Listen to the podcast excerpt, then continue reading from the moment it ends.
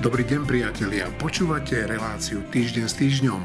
Samozrejme tak ako vždy aj dnes tu budú sedieť so mnou moji kolegovia, zatiaľ však neviem, ktorí prídu, lebo viete, koronavírus nám mení plány.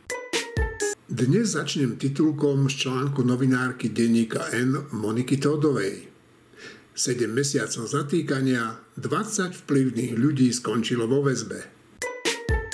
Sú to títo dámy a páni, Dobroslav Trnka, Monika Jankovská, sudcovia Zuzana Maruniaková, Eugen Palášty, Denisa Cviková, Richard Molnár, David Lindner, Luboš Sadovský, Angela Balážová, Gabriela Balubašová, Dušan Srogončík, Jarmila Urbancová, Andrea Hajtová a Katarína Bartalská. Je tam aj Jarmila Urbancová, bývalá podpredsednička Najvyššieho súdu. Kajetán Kičura, bývalý riaditeľ štátnych hmotných rezerv, Juraj Kožuch, bývalý riaditeľ pôdohospodárskej platovnej agentúry, Martin Kvietik, vplyvný podnikateľ zo skupiny Slavia Kapitál, Pavol Vorobjov, bývalý riaditeľ spravodajskej jednotky finančnej policie, Norbert Böder, vplyvný nitrianský podnikateľ, Ľudovít Mako, bývalý riaditeľ kriminálneho úradu, Dušan Kováčik, špeciálny prokurátor od roku 2004, Zoroslav Kolár, vplyvný právnik a podnikateľ. No a vo štvrtok ráno zobrala Naka v putách celé bývalé vedenie slovenskej polície ex-prezidenta Tibora Gašpara, bývalého riaditeľa NAKA Petra Hraška, bývalého riaditeľa Národnej protikorupčnej jednotky Roberta Krajmera, bývalého riaditeľa Národnej jednotky finančnej polícii Bernarda Slobodníka. A to samozrejme nie je výpočet všetkých mien. Kto bude ďalší? Pán predseda, vy hovoríte, že kto má niesť politickú zodpovednosť. Vy ste boli pri moci, tak buď ste zlíhali, keď ste ho neustrážili, alebo ste to kryli. Pán redaktor, v tomto okamihu prispievate k tomu, že naše podanie na Európsku komisiu bude ešte účinnejšie. Je dnes niekto pravoplatne odsúdený z tých ľudí, ktorí boli ráno zadržaní? Tak prosím, zdržte sa komentárov, že niekto je za niečo vinný a zodpovedný a ja som za to zodpovedný. Platí prezumcia neviny. Kladte túto otázku vtedy, ak budú pravoplatne odsúdení. Veľmi rád potom na ňu odpoviem. Nechcete odo mňa, aby som ja hádzal ľudí cez palubu len tak. Pozrite sa, ja to poviem opäť veľmi presne, hoci sa to nebude niekomu páčiť. Tibor Gašpar bol podľa môjho názoru veľmi dobrý prezident policajného zboru. Veľmi dobrý. Zvláštne, že nevadil mojim bývalým kolegom zo Smeru, keď boli predsedami parlamentov, keď boli podpredsedami vlády, boli ministrami. Až zrazu, keď sa to hodí, tak treba ho hodiť cez palubu. Ja takto sa k ľuďom nebudem nikdy správať. Ja neviem, čo títo ľudia robili v súkromnom čase. Ak zlyhali, nech sú za to potrestaní. Ale ako predseda vlády hodnotím jeho prácu tak, ako hodnotím. Ja si myslím, že mal veľmi dobré výsledky v boji proti reálnej mafii, všetko, čo sa na Slovensku dialo. To, čo som povedal na Dušana Kovačika, hovorím teraz aj na Tibora Gaštara. Gašpara. Ja nebudem ľudí hádzať cez palubu len preto, lebo to želáte vy. Prosím vás, držte sa komentárov, že či niekto niečo spáchal alebo nespáchal. Nevieme ani, čo je v uznesení a vy už ste aj vyniesli vinu. Nie, nemáme uznesenie k dispozícii, ale nie sú to moje slova, sú to slova špeciálnej prokuratúry, ktorá ich obvinuje týchto troch pánov zo zosnovania zločineckej skupiny, podpory zločineckej skupiny a korupcie. A čo to je? Čo to vypoveda o tom štáte? Pán redaktora, do akej miery ja mám veriť tomu, že toto uznesenie reflektuje aj realitu? Ako to máme vedieť? Čo ja viem, čo tam je napísané v tom uznesení? Vy si viete predstaviť, že by ste sedeli vo väzbe ako pani Urbancová za to, že niekto na vás povie, pán Sklenka samozrejme, však vieme, o kom sa teraz bavíme, ten Sklenka, ktorý zobral 170 tisíc eur úplatok od Kočnera, je na slobode, peniaze si míňa, každé dva týždne sa ostríha, oholí a ide do Nitrinaka a rozpráva tam nejaké veci. A potom povie, že neviem, kedy to bolo, neviem, v aké to bolo reštaurácii, neviem, v aké to bolo veci, nepamätám si dohromady nič, ale viem, že to bola pani Urbancová. Prásk sedí vo výkone väzby len preto, lebo si to niekto želá. Prosím, nekladte mi takto otázky. Ja odmietam tento typ diskusie. Platí prezumcia neviny. Ja neviem, čo tam je. A som presvedčený, že, ako som povedal, v troch štvrtinách veci ide o politickú objednávku. A my sa nemáme z čoho vyvinovať. Z čoho sa mám ja vyvinovať, prosím vás.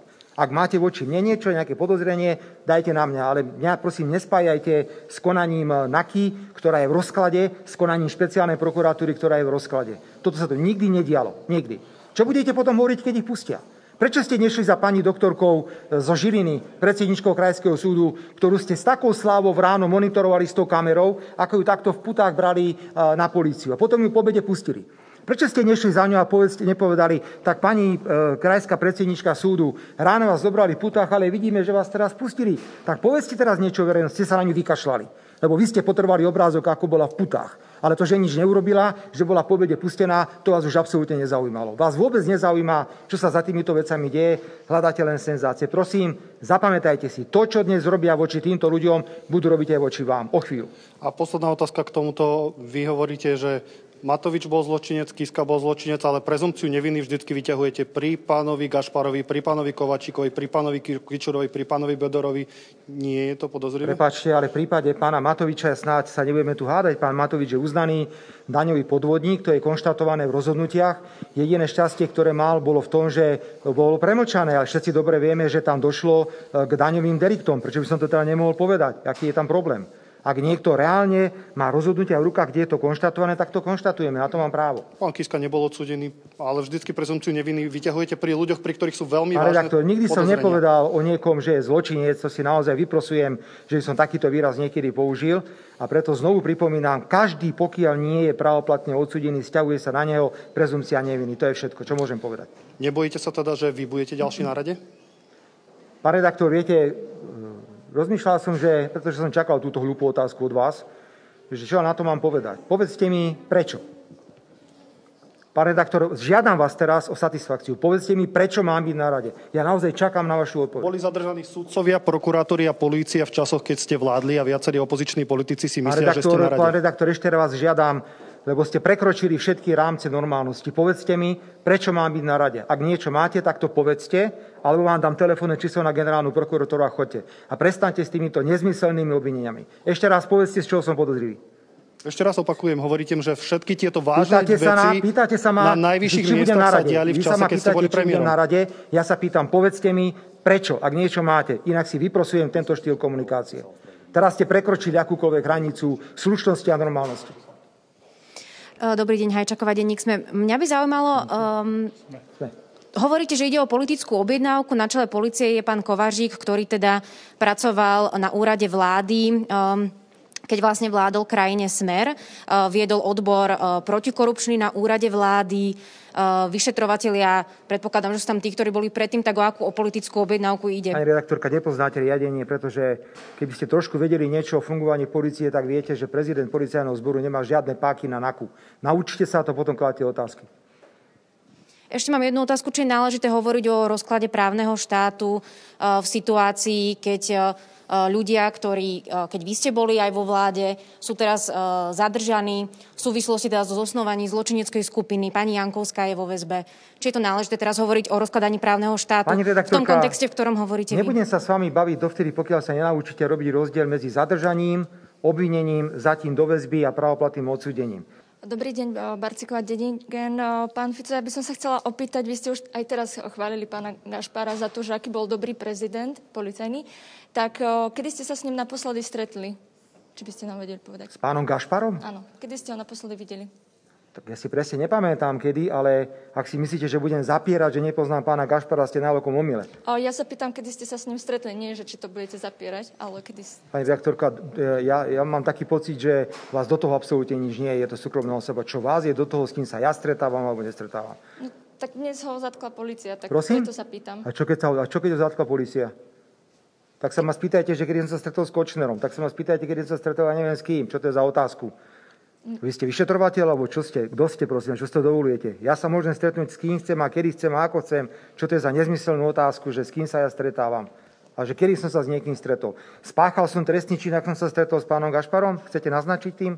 Nie. Že som s ním zosnoval nejaký, nejaký zločin? Alebo čo máte na mysli teraz, keď sa ma pýtate takúto otázku? Takže nemám dôvod vám odpovedať. Ale opakujem, ja nezapieram. A nikdy nebudem zapierať ľudí, a budem si vážiť robotu, ktorú títo ľudia urobili v minulosti. Ak niečo napáchali v súkromnom čase, to je ich problém, to nie je môj problém.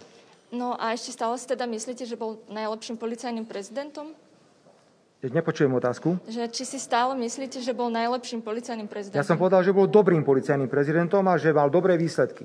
Ale váš bývalý poslanec, pán Kaliňák, povedal, že bol najlepším. Takže či si myslíte, že... Zavolajte Kaliňákovi ešte raz, nech vám zopakuje svoje tvrdenie. Ešte môžem k tomuto, hovorilo sa pred voľbami, že pána Gašpara ste chceli mať na kandidátke, či to viete potvrdiť alebo? Pán redaktor, čo ste vy všetko počuli a čo som všetko ja počul? Vaše klebety si kľudne uverejňujte, ja sa k nim nebudem vyjadrovať. Ja som rád, že tu môžem privítať mojich kolegov, aj keď teda najprv som e, oznámil, že neviem, kto tu bude, ale vidím, že tu moja kolegyňa Mariana, moja kolegyňa Marina, môj kolega Martin, Filip a dokonca aj Šimon Jeseniak. Takže e, kolegovia, Včera sa udiala taká vec, o ktorej vlastne ani nikto nepredpokladal, že by sa ešte čo aj pred rokov, pred dvomi, že by sa vôbec mohla stať. A to vecou je teda to masívne zadržanie bývalých vysokých policajných funkcionárov. Ja som o tom napísal aj taký komentár, ale dám slovo našej mládeži. Mariana, však ty si to tu tak neprežívala, čo sa deje v tomto štáte, lebo si dlho žila vonku. Tak ako to vnímaš ty? Ja to vnímam tak, že nerozumiem, ako sme mohli um, vlastne jedným z najdôležitejších orgánov v štáte v takto nefunkčnom a skorumpovanom systéme, ako sme s tým mohli doteraz žiť. Ja som si mnoho študovala aj o rôznych neštátnych, neštátnych právnych systémoch. A, a v podstate je to, je to pre mňa prekvapivé, že v súdnictve nie je konkurencia, ako sú arbitrážne súdy a tak, ale veľmi málo využívané. Ale z, z krátkodobého hľadiska je dobré, čo sa stalo, že ich pozatvárali, ale z dlhodobého hľadiska, z takého naozaj dlhodobého, by sme sa mali pozerať na to, že, že aké sú aj alternatívy um, ako spoločnosť, ako, aké máme alternatívy aj um, v súdnictve, aj čo sa týka medzinárodných systémov uh, právnych a tak ďalej, aj tých súkromných a myslím si, že sa to tam časom bude hýbať. Že tie technológie máme také, že to súdnictvo sa môže zmeniť a my sme práve uh, zažili um, ešte, ne, ešte nejaké také pozostatky um, pozostatky kladiva na čarodejnice.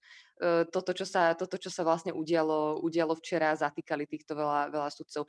Pre mňa ako mladú generáciu tak je absolútna nedôvera a v podstate, keby som aj mala teraz riešiť právny, právny problém, tak mám extrémnu obavu tam ísť, pretože vôbec neviem, koho dostane ma ako na ktorú stranu to skončí. Takže to je, to je že šialená nedôvera.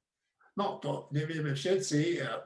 Podľa posledného výskumu dôvera v slovenskú políciu e, stúpla, myslím, že o 4%, zo 41 na 45%, čo, čo teda je šialený úspech. No, počuli sme aj tlačovú konferenciu Roberta Fica, teda časť tlačovej konferencie a bolo to neuveriteľné, aspoň pre mňa neuveriteľné, také divadlo sledovať sa na tohoto kedysi najmocnejšieho muža, ako, ako vlastne, ako sa bojí. Uh, Filip, ďalší mladý e, člen redakcie, ako to ty vnímaš, čo sa stalo? Ja v podstate mám podobný pod, pohľad ako Mariana, že v krátkodobom hľadisku je to akože veľmi dobrá vec, ale z dlhodobého hľadiska sú možno dôležitejšie iné trendy. Aj uh, možno dal by som do pozornosti, čo napísal uh, ekonom Robert Chovanculiak knihu, knihu Pokrok bez povolenia.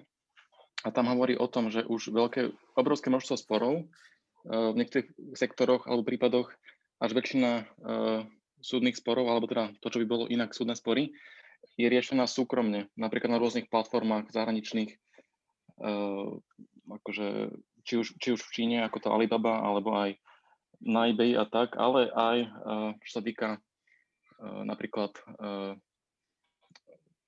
zneužitia pri platobných kartách alebo No počkaj, počkaj, ja ťa ale preruším, ale nie na toto sa pýtam.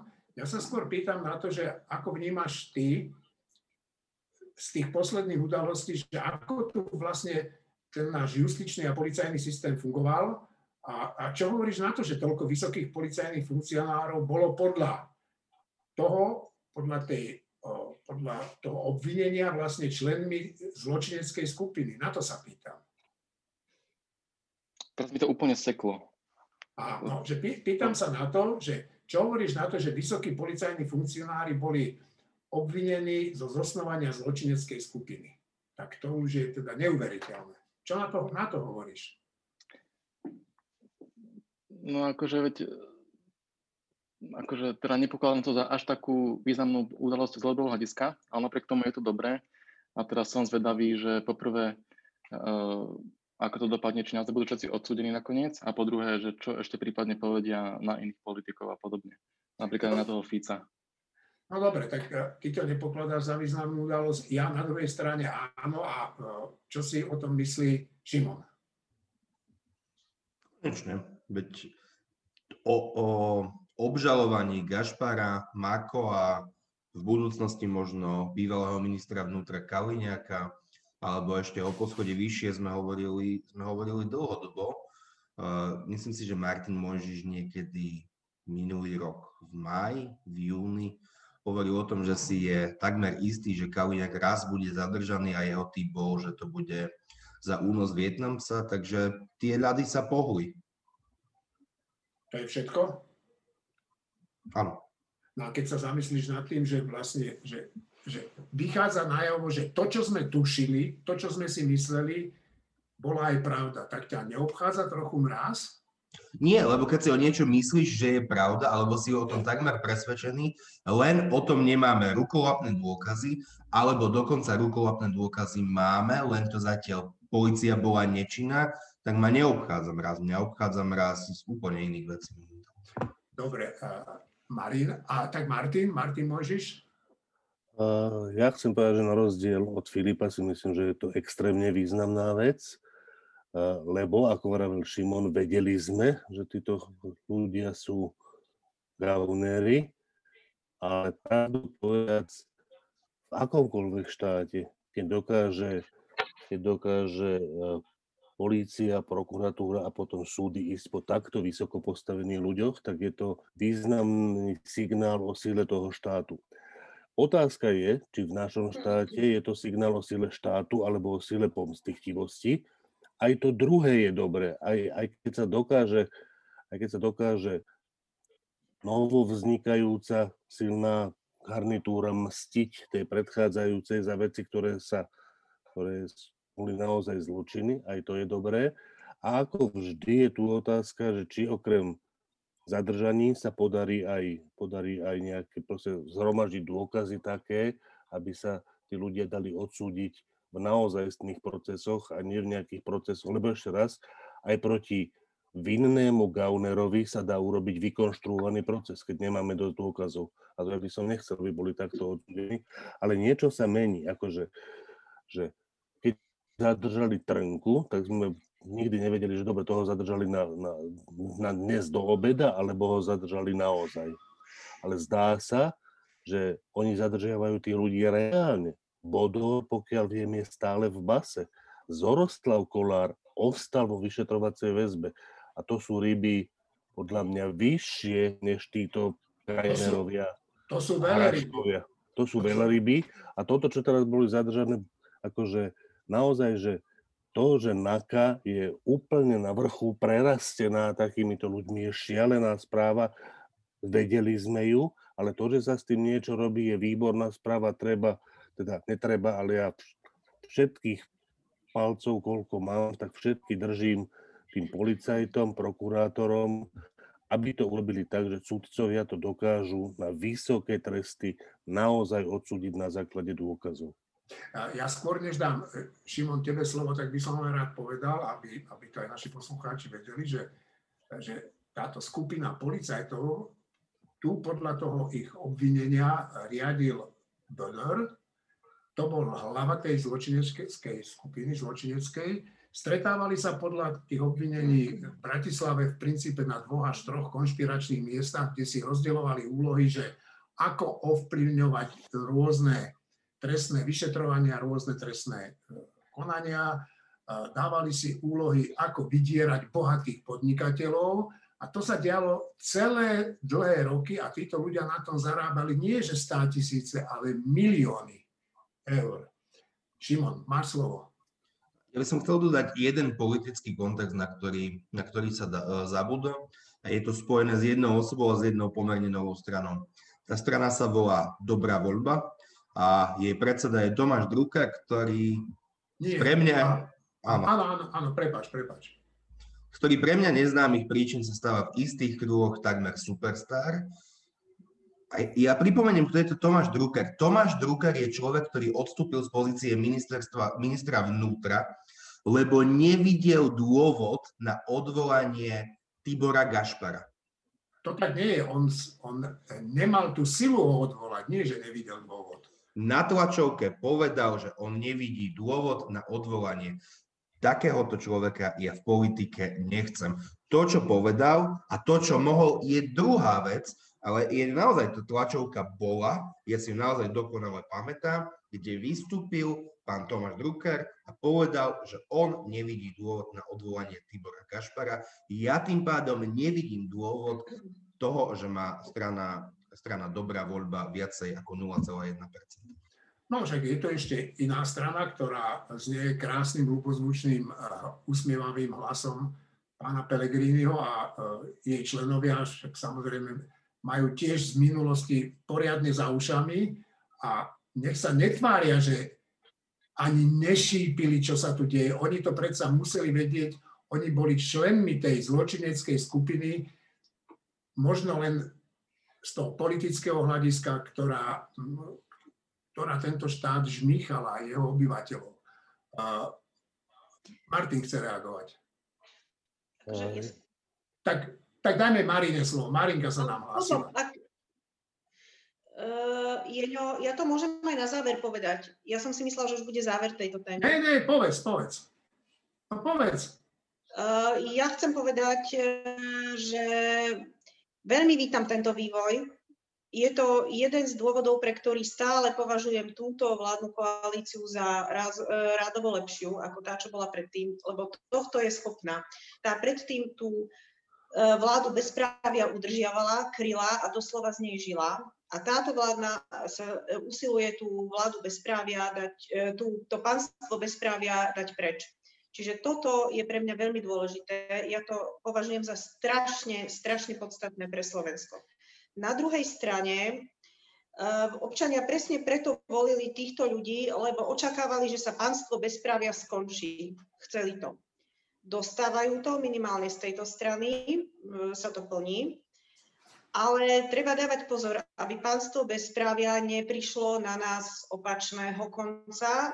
A to konkrétne mám na mysli, že pánstvo bezprávia znamená, že pravidlá sú neprediktabilné, že sa menia v podstate rýchlejšie, ako sa človek stihne zorientovať, že, nič, e, že nie je isté, akými pravidlami sa spoločnosť riadi, čo platí dnes, čo bude platiť zajtra, že rozhodovacie procesy neprebiehajú štandardne. Toto všetko môže prispieť potenciálne novej vláde bezprávia, pánstvu bezprávia a v istých oblastiach aj už prispieva. Takže na jednej strane nesmierne sa teším z toho, zo zatýkania týchto zlobukov, a na druhej strane s obavami sledujem, ako sa ako neprediktabilne a neštandardne prebiehajú určité rozhodovacie procesy, ktoré sa týkajú priamo občanov Slovenska.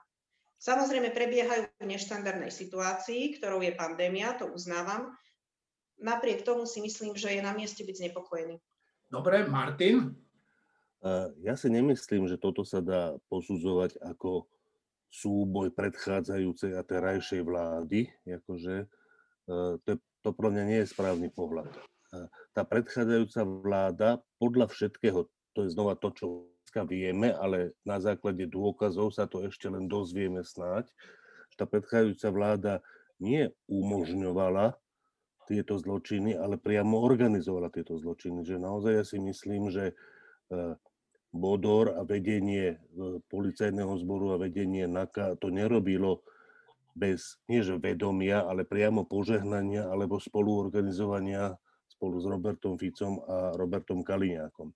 Na druhej strane si myslím, že toto je vec polície zatiaľ.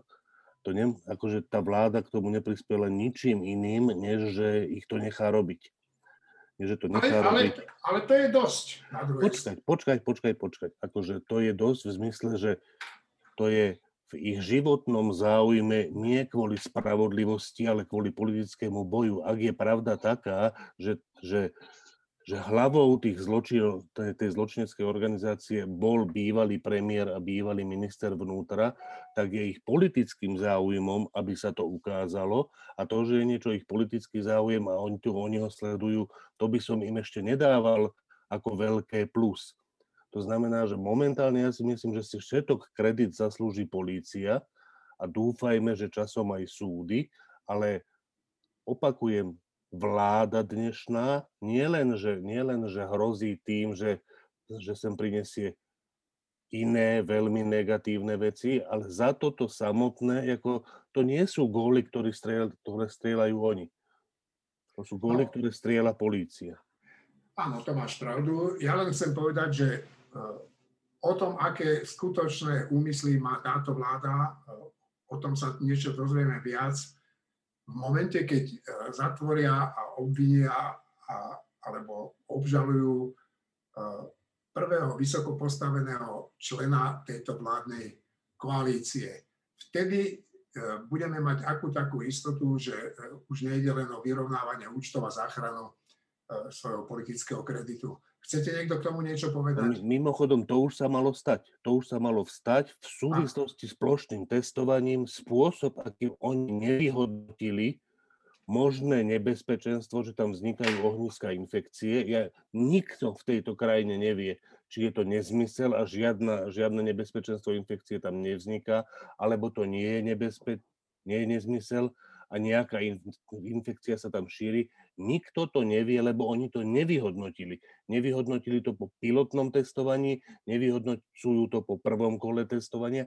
Už je piatok, už dneska mohli byť nejakí ľudia, u ktorých sa, začal, u ktorých sa objaví pozitívne testovanie, ktoré boli na tých, ktorí boli na tých odberných miestach a pracovali tam.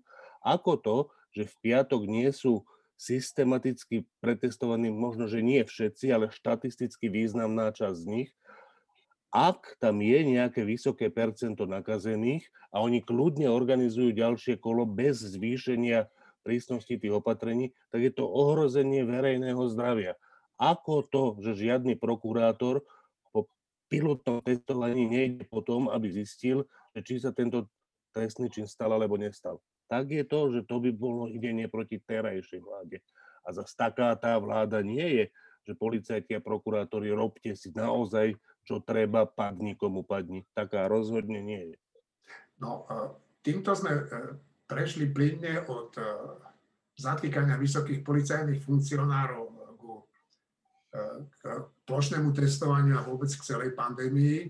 No ja ako sa dívam, teda ako vás počúvam, tak Viem s určitosťou povedať, čo sa týka testovania, len e, jednu vec, že ja a ani Martin sme sa toho testovania nezúčastnili z rôznych dôvodov, ktoré, ktoré sme uznali za vhodné neísť na to testovanie a zároveň sme sa zmierili s tým, že budeme mať skomplikovaný život. Mariana, tak ako ty vidíš to testovanie, ktoré teda prebehlo, ale hlavne ktoré sa chystá? Má to zmysel, nemá to zmysel? Ja som už minulý týždeň hovorila, že, na, že, že, to plošné, že to plošné testovanie podľa mňa bude, bude zabezpečené práve na tých keďže skolabuje management, um, tak bude to zabezpečené práve vďaka tým najposlednejším ľuďom, uh, teda nakoniec to bolo zabezpečené vďaka samozprávam a vďaka tým ľuďom, ktorí, ktorí tam jednotlivo uh, v tých obciach a tak ďalej poprichádzali a pomáhali tým starostom, um, ktorí dostali, že najviac, najviac mizerné informácie, dokonca uh, málo certifikátov a nedostatok pomôcok a tak, ale celé sa to nejakým spôsobom urobilo na základe tej aktivity, vysokej aktivity tých, tých, tých, tých ľudí, ktorí tam, ktorí tam nejakým spôsobom uh, pomáhali. Čo si vlastne myslím, že takto funguje, funguje dosť aj ten, ten štát, že ten management kolabuje, ale tí koneční ľudia na konci sa to snažia vždycky nejakým spôsobom zázračným zachrániť.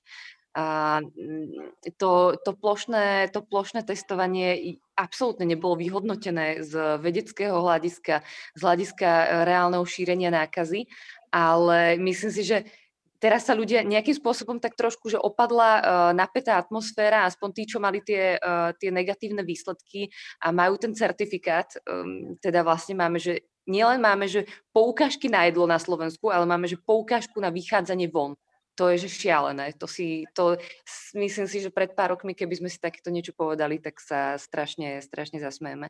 Takže uh, pre, mňa, pre mňa to bolo nezvládnuté, ale nakoniec tí konečne ľudia to nejako, nejako dobojovali, ale um, starostovia a primátori neboli vôbec nadšení asi, že, že čo všetko im zostalo na pleciach, čo všetko musia zaúkolovať. Takže... No, ja som sa len celý čas pýtal, že čo by sa asi tak bolo stalo, keby väčšina primátorov a starostov sa zachovala tak ako ja s Martinom, že by sme to odmietli. Čo by sa stalo, keby väčšina dobrovoľníkov sa tak zachovala, väčšina z, toho, z tých troch miliónov či koľkých ľudí by si povedala, že toto nie. No tak to som fakt zvedavý, čo by sa bolo stalo a že či by sa bola tá pandemická situácia u nás rapidne zhoršila, lebo ja nevidím, že by sa rapidne zlepšovala. Šimon. No ale ani sa rapidne nezhoršuje, to je tiež dôležité. Máš nejakú krivku, tá krivka No dobré, ale tá, ale tá sa nezhoršuje, nezhoršuje preto, že už tu sme zavretí nejakú dobu a nie preto, že tu niekoho pred týždňom otestovali. No dobre. To je všetko? Ty si obdivovateľ pchania tých eh, tyčiniek do nosa. Dobre. Martin Mojžiš. Uh, to, je, to je strašne ťažké uh, uvažovať o tom, čo by sa stalo, keby sa primátori vzbúrili, pretože jak si to mám pocit, že je súčasťou minimálne slovenského národa, ale možno, že nie len slovenského, že sa proste nevzbúria. Akože, ako treba si uvedomiť, že tu je 3,6 milióna ľudí, ktoré sa toho zúčastnilo a ktoré to podľa mňa Sice verbálne mnohí z nich neschvalujú, že tam išli z donútenia a tak ďalej, ale už samotná, samotný fakt, že tam išli, že to zorganizovali, že to celé prebehlo úspešne, je zdrojom takého, že vlastne sa podarila dobrá vec. Ale to je že úplný nezmysel, že to, že sa niečo podarilo, to neznamená, že sa podarila dobrá vec. V duchu tejto logiky slovenský národ by bol hrdý, keby úspešne a efektívne vyviezol Židov znova do koncentračných táborov, ak by to prebehlo hladko, e, bez problémov a, a zúčastnili by sme sa na tom mnohí, ktorí by sme tých Židov natláčali do tých vagónov. Ja netvrdím, že plošné testovanie je to isté ako vyvážanie Židov. Netvrdím, ja len tvrdím, že tá logika, že sme to všetci nakoniec dali, čiže je to dobré, je úplne absurdná logika. Marina? E, ja si myslím, že vzhľadom na to, úplne súhlasím s Martinom, že to bolo nepripravené, že to bolo e, nevedecké, e, potenciálne nebezpečné. Ešte stále to nie je vyhodnotené, takže ani nevieme, či ten potenciálne riziko sa nejakým spôsobom potvrdilo alebo nepotvrdilo. Jediné, čo z toho čerpáme z tej akcie, je akýsi vágny celospoločenský dobrý pocit e, spoločného vzopetia, pocit, že prežili sme to, zvládli sme to a došlo dokonca k nejakým prejavom spolupatričnosti. To znamená, že celú túto akciu môžeme e, zaradiť do kategórie chlieb a hry a prípadne ešte politický publicity stand pre túto vládu. Čo je v poriadku, vlády také veci robia úplne bežne, len u nás sa ukázalo, že je možné takúto publicity stand urobiť e, na účet celej populácie, donútiť ľudí, aby niekam išli, donútiť samozprávy, aby spolupracovali, lebo ja neverím, že tí spolupracujúci ľudia v samozprávach to takisto robili nejako s nejakým nadšením alebo dobrovoľne. Oni by pravdepodobne mali z toho nejaké dôsledky pracovné, keby e, sa to nepodarilo. Ja si myslím, že to nie je o tom, že samozprávy si povedali, teraz to hrdinsky zvládneme a ukážeme, aký sme disciplinovaní a aký sme výkonní a premiér nás pochváli. Ja si myslím, že samozprávy e, mali pocit, že budú existenčne ohrozené a budú, budú, bude sa na ne hádzať vina za prípadný neúspech akcie. Tá akcia totiž to ešte stále môže byť vyhodnotená ako veľmi neúspešná, a to z rôznych najmä epidemiologických dôvodov. Ale oni chceli zabezpečiť jedine to, aby ten neúspech nepadol na ich hlavy. To bolo celé. To je celé k hrdinskému vzopetiu samozpráv a k hrdinskému vzopetiu občanov, ktorí tam prišli lebo museli, lebo by ich napríklad bez certifikátu nepustili mnohých do práce, tak tam ako niečo dodať. Akokoľvek, e, ešte aj Igor Matovič to priznal, dokonca sa pokúsil o nejaké úplne smiešné, lame ospravedlnenie občanom, ktorých sme donútili ísť. Všetkých ste donútili ísť. Ani jeden jediný človek, ktorý tam prišiel, by tam, trúfam si povedať, nebol prišiel, keby mal slobodnú voľbu, úplne slobodnú, to už je druhá vec, či, bol, či bola tá nesloboda veľmi nátlaková alebo vnímaná len subjektívne. Ale keby to bolo naozaj také, usporiadaj, e, keby Igor Matovič vedel, že aspoň nejakých možno 40% ľudí príde dobrovoľne, nechal by to dobrovoľné. Martin, Takto je úplne jasné, že to vedel, a... že to nebude. Martin? K tomu ospravedlneniu a k tým 3,6 milióna ľuďom. Igor Matovič sa akože ospravedlnil a zároveň povedal, že predlžuje zákaz vychádzania e, až do 14. novembra. Normálne podľa, podľa predchádzajúcich pravidiel, ktoré sa teda zachodu zmenili, ľudia ako my s, s Jeňom, ktorí sme na tom neboli, by mohli od budúceho útorka uh, ísť von a proste chovať sa to normálne toto opatrenie má epidemiologicky že nulový účinok, lebo sa týka strašne malého množstva ľudí. Tí ľudia boli v 10-dňovej karanténe, to znamená 14-dňovej karanténe v skutočnosti od toho piatku, kedy sa začalo pilotné testovanie.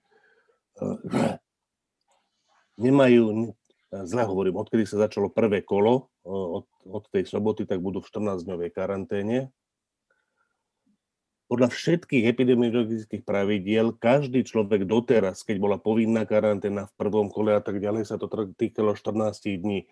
Nie je žiadny medicínsky ani epidemiologický dôvod to predlžovať.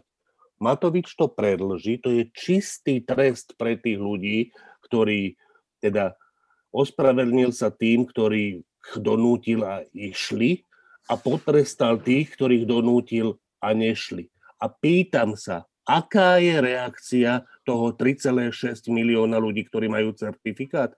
Ako sa zastali tých svojich spoluobčanov, ktorí ten certifikát nemajú a sú evidentne šikanovaní? A koľky ľudia spálili verejne svoj certifikát, že tak toto teda nie. Ja som si nešiel pre certifikát preto, aby boli šikanovaní tí, ktorí ho nemajú. Koľky? Pokiaľ ja viem, ani jeden. Opakujem, Matovičovi sa podarilo získať 3,6 milióna kolaborantov, ktorí keď na tých, ktorí, na tých, ktorí nekolaborovali, sú, sú evidentne šikanovaní, tak na to nereaguje ani prokuratúra, ani na to nereagujú tí spoluobčania, aby sa zastali tých šikanovaných. Toto sa Matovičovi podarilo. A k tomu chcem povedať, e, to som mala na mysli tou tým plazivým návratom pánstva bezprávia, lebo táto vláda na jednej strane nás ubezpečuje, že zabezpečí, aby bezprávie tu už nenastalo, alebo aby sa riešilo to minulé bezprávie. Realita je taká, že z druhej strany sa nám to bezprávie vracia a to práve takto na slobodách a právach občanov. Filip? Ja som hovoril minule, že ten Matovičov plán je ako keby niekto bol uh, zle na tom finančne a potom by dal peniaze na nejaké číslo na rulete a že možno mu to vyjde, ale je to obrovské riziko. A teda možno mu to vyšlo, ale to, že niekomu to vyjde, niekomu vyjde nejaký vysoký hazard, tak to nie je uh, znakom toho, že mali by to robiť aj iní, alebo že to bol do, dobrý zámer. To je jedna vec. A druhá vec, že keď mu to vyšlo uh, pri takomto riskantnom zámere, že tak čo to uskutočilo nakoniec, tak možno mu sa povedomie stúpne a možno bude robiť ešte iné riskantné zámery, alebo ešte riskantnejšie. Takže toto vnímam ja ako obrovské riziko. No, ja by som len dodal, lebo vidím, že už nikto nechce hovoriť, e, e, že keď som počas toho testovania volal pánovi Smatanovi, to je ten analytik, ktorý kedysi pôsobil na ministerstve zdravotníctva a, volal som a on bol práve na jednom z tých odberových miest, tak on mi hovoril, že práve za ním prišli nejakí ľudia z Veľkej Británie, ktorí to tu pozerajú, ako to tu prebieha a aby si zobrali e, nejaké ponaučenie z toho, no, tak e, Spojené kráľovstvo si zobralo také ponaučenie, že plošne testuje v jednom meste, ale v jednom jedinom meste a používa tri druhy testov na pretestovanie celého obyvateľstva. Naši epidemiológovia a odborníci a vedci hovoria, že áno, testovať má veľký zmysel, ale rozumne. A pod tým rozumne si predstavovali vždy zasahovať na nejakom obmedzenom území a viackrát v krátkom čase to obyvateľstvo celé pretestovať.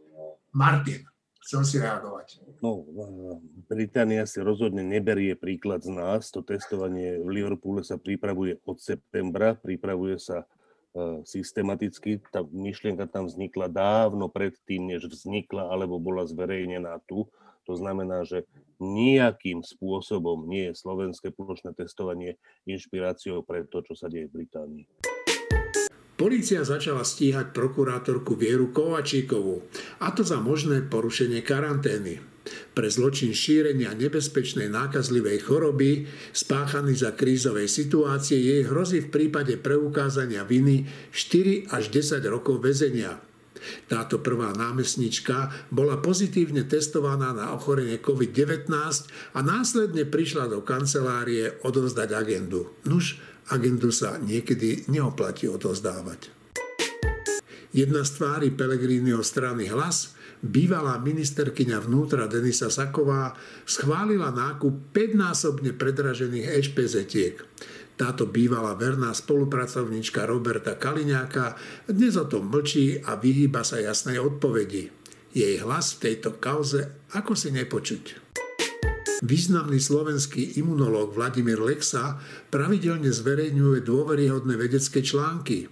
Podľa jednej štúdie očkovanie proti chrípke významne znižuje možnosť až 2,5 krát, že ak sa nakazíte koronavírusom 19, tak neskončíte v nemocnici a 3,5 krát to, že ak sa predsa len stane, že tam skončíte, tak priebeh choroby nebude ťažký. Donald Trump tvrdí, že prehráva len preto, že mu jeho hlasy ukradli. Vyhlásil, ak započítame legálne hlasy, tak jednoznačne vyhrávam. Ak započítame hlasy, ktoré prišli neskoro, tak mi idú ukradnúť víťazstvo. Spojené štáty americké sú ďaleko, ale voľba hlavy štátu prezidenta tejto veľkej krajiny je mimoriadne dôležitá, aj keď si to mnohí nemyslia, je dôležitá aj pre nás.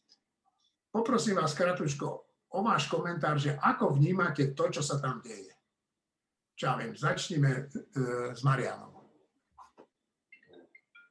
Uh, asi k výsledkom volieb sa budú vyjadrovať iní, aby som u, u, tam upozornila ešte na takú zaujímavú vec, že ako, ako sa Trump uh, sa snažil uh, nejakým spôsobom očierniť Bidena a minul na to naozaj, že milióny dolárov a to cez um, alkoholizmus a závislosť na kokaine jeho syna Huntera Bidena.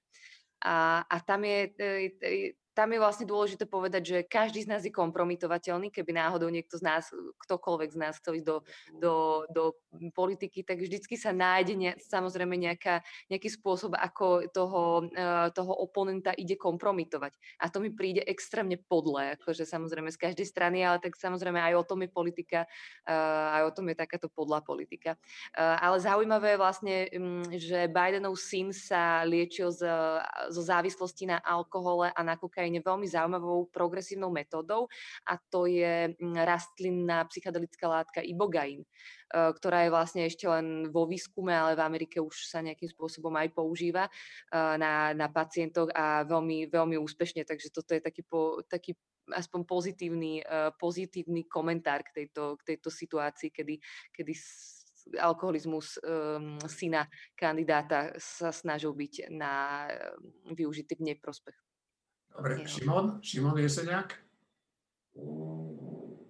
Ospravedlňujem sa. Takže vyzerá to tak, že vyhrá prezident Biden, čo pre mňa nie je dobrý výsledok. A keby vyhral Donald Trump, rovnako to pre mňa nie je dobrý výsledok. Ľudia, ktorí tvrdia, že, spo, že voľby prezidentské v Spojených štátoch nie sú podstatné, sú buď demagógovia, alebo otrhnutí od reality, alebo blbci. Uh, Martin?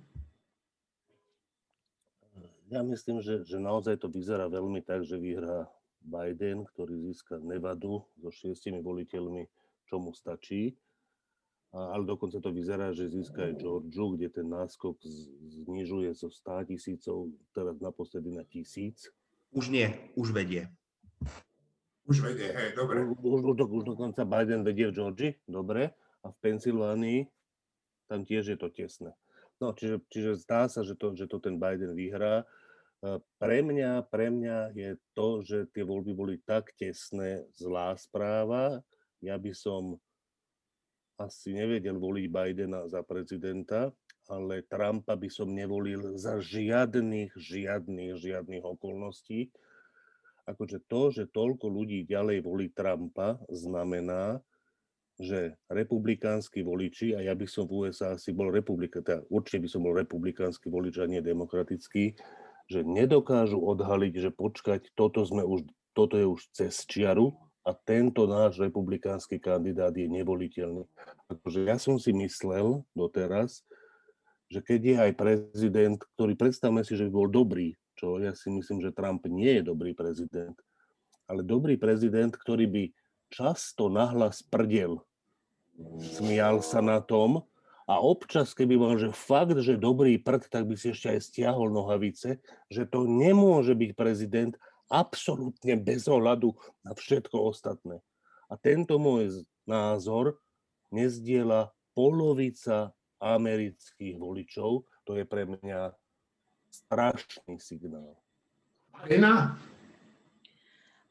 Dovolím si nesúhlasiť, Martin, s tebou, lebo myslím si, že oni mnohí aj vedia, že Trump nie je cesta, ale oni jednoducho, otázka stojí tak, kto je zvoliteľný a kto nie. V tom americkom systéme, kde to nakoniec vždy skončí súbojom dvoch kandidátov, každého za jednu stranu, tam e, pri výbere e, toho kandidáta za tú jednu stranu prichádza do úvahy strašne veľa faktorov. Určite sa tam uvažuje aj o faktoroch, aké si ty spomenul. Ja teda strašne nemám rada toaletný humor, to je asi jediná vec, kde ja som úplne, že upätá, ale napriek tomu poviem, určite tam príde do úvahy aj táto otázka toho verejného prdenia, grgania a podobných záležitostí, ale keďže jednoducho nemajú iného voliteľnejšieho kandidáta, tak oni tam toho obrazne povedané toaletného kandidáta vystavia. Na druhej strane je tam kandidát demokratickej strany, ktorý, ako sami vidíme, teda naozaj nevyniká ani charizmou, ani rečníckými schopnosťami, ani nejakými mimoriadnými ideami. Jeho najväčšou ideou momentálne je, že konečne už niečo urobme, niečo s touto spoločnosťou správme, nejako ju zmeňme k lepšiemu. A to je človek, ktorý je v podstate ak ma pamäť neklame, skoro pomaly už 50 rokov v politike. A toto je jeho najväčšia idea momentálne, myslím Bidena. Čiže na jednej strane máme úplne toaletného kandidáta, ktorý je e, podľa mňa osobne by bol neskutočne odpudivý. Hej? Niekto sa o ňom vyjadril, že keby som sa s ním zavrel, e, keby som s ním zostal trčať vo výťahu s Trumpom, tak neviem, ako to prežijem. Tak toto je môj pocit. Tak Na druhej strane Biden, ktorého ja nepovažujem, ale ja si myslím, že ani mnohí tiež nepovažujú za nejakého veľmi silného politika a za človeka dobrých ideí. A z tohto si oni majú vyberať? To je Dobre. strašná situácia. Ja Dobre, si, Martin, Martin? Ja si, ja si myslím, že, to, že ten výber je úplne ľahký. Teda dokonca poviem to takto, že keby som teraz musel voliť a vedel, že tá situácia bude takto vyrovnaná, tak celkom jednoznačne volím Bidena. Pretože to je presne to, čo napísal Peter Zajac. Akože Biden nie, pravdepodobne predstavuje z politického hľadiska všetko iné, než, než ja si predstavujem dobrého prezidenta ja, ale bol by to normálny prezident. Donald Trump je nenormálny prezident. Donald Trump reprezentuje vyšinutosť a to, že ho volí 50% zhruba obyvateľov najväč, najsilnejšej krajiny na svete, hovorí o tom, že celý tento svet je vyšinutý. Vyšinutý nenormálny a to je oveľa horšie, než či máme prezidenta výrazne alebo viac naľavo alebo napravo. Ja si no. ale myslím, že keby si mal voliť medzi Matovičom a Pelegrínim, alebo Matovičom a Monikou Beňovou, tak by to... si bol porovnateľne ťažkej situácii. A neviem, či by si Martin tak jednoducho povedal, že budem voliť tú Beňovú alebo toho Pelegriniho. Nepoviem, koho by som volil, ale musím ti, Marina, povedať, že dnes už by som bol v porovnateľne ľahkej situácii. v tejto, dilem, v tejto dileme, ktorú si teraz ty povedala, pre mňa už dnes by to nebola dilema. Áno, takže e, ako poznám Martina, tak by to určite, a ako poznám seba, určite nebol Matovič. Dobre, Šimon? Jeden, jeden politik, ktorého si vážim, vyjadril dôvody, prečo by volil Bidena jedným slovom, a to je Donald Prečo by volil Bidena jedným slovom, a to bolo Donald Trump. Takže ja som na tom asi podobne. Ak by som šiel voliť Bidena, tak by som ho volil, pretože kandiduje proti Donaldovi Trumpovi, ale iný dôvod tam nevidím. A niečím by som sa musel pred, tým, pred tou voľbou posilniť. Ani Joe Biden nie je kto vie, aká dobrá voľba, to je ešte oxymoron. Dobre, ak už nemáte čo, tak eh, chcem sa vám poďakovať a, a našim poslucháčom popriať eh, pekné neplošné testovanie a pekný víkend a teda nám, eh, ktorí sme sa nenechali testovať, prajem, veľa trpezlivosti a nádej, že Matovičovi zase niečo nenapadne a nepredlží to ešte o týždeň. Majte sa pekne. thank you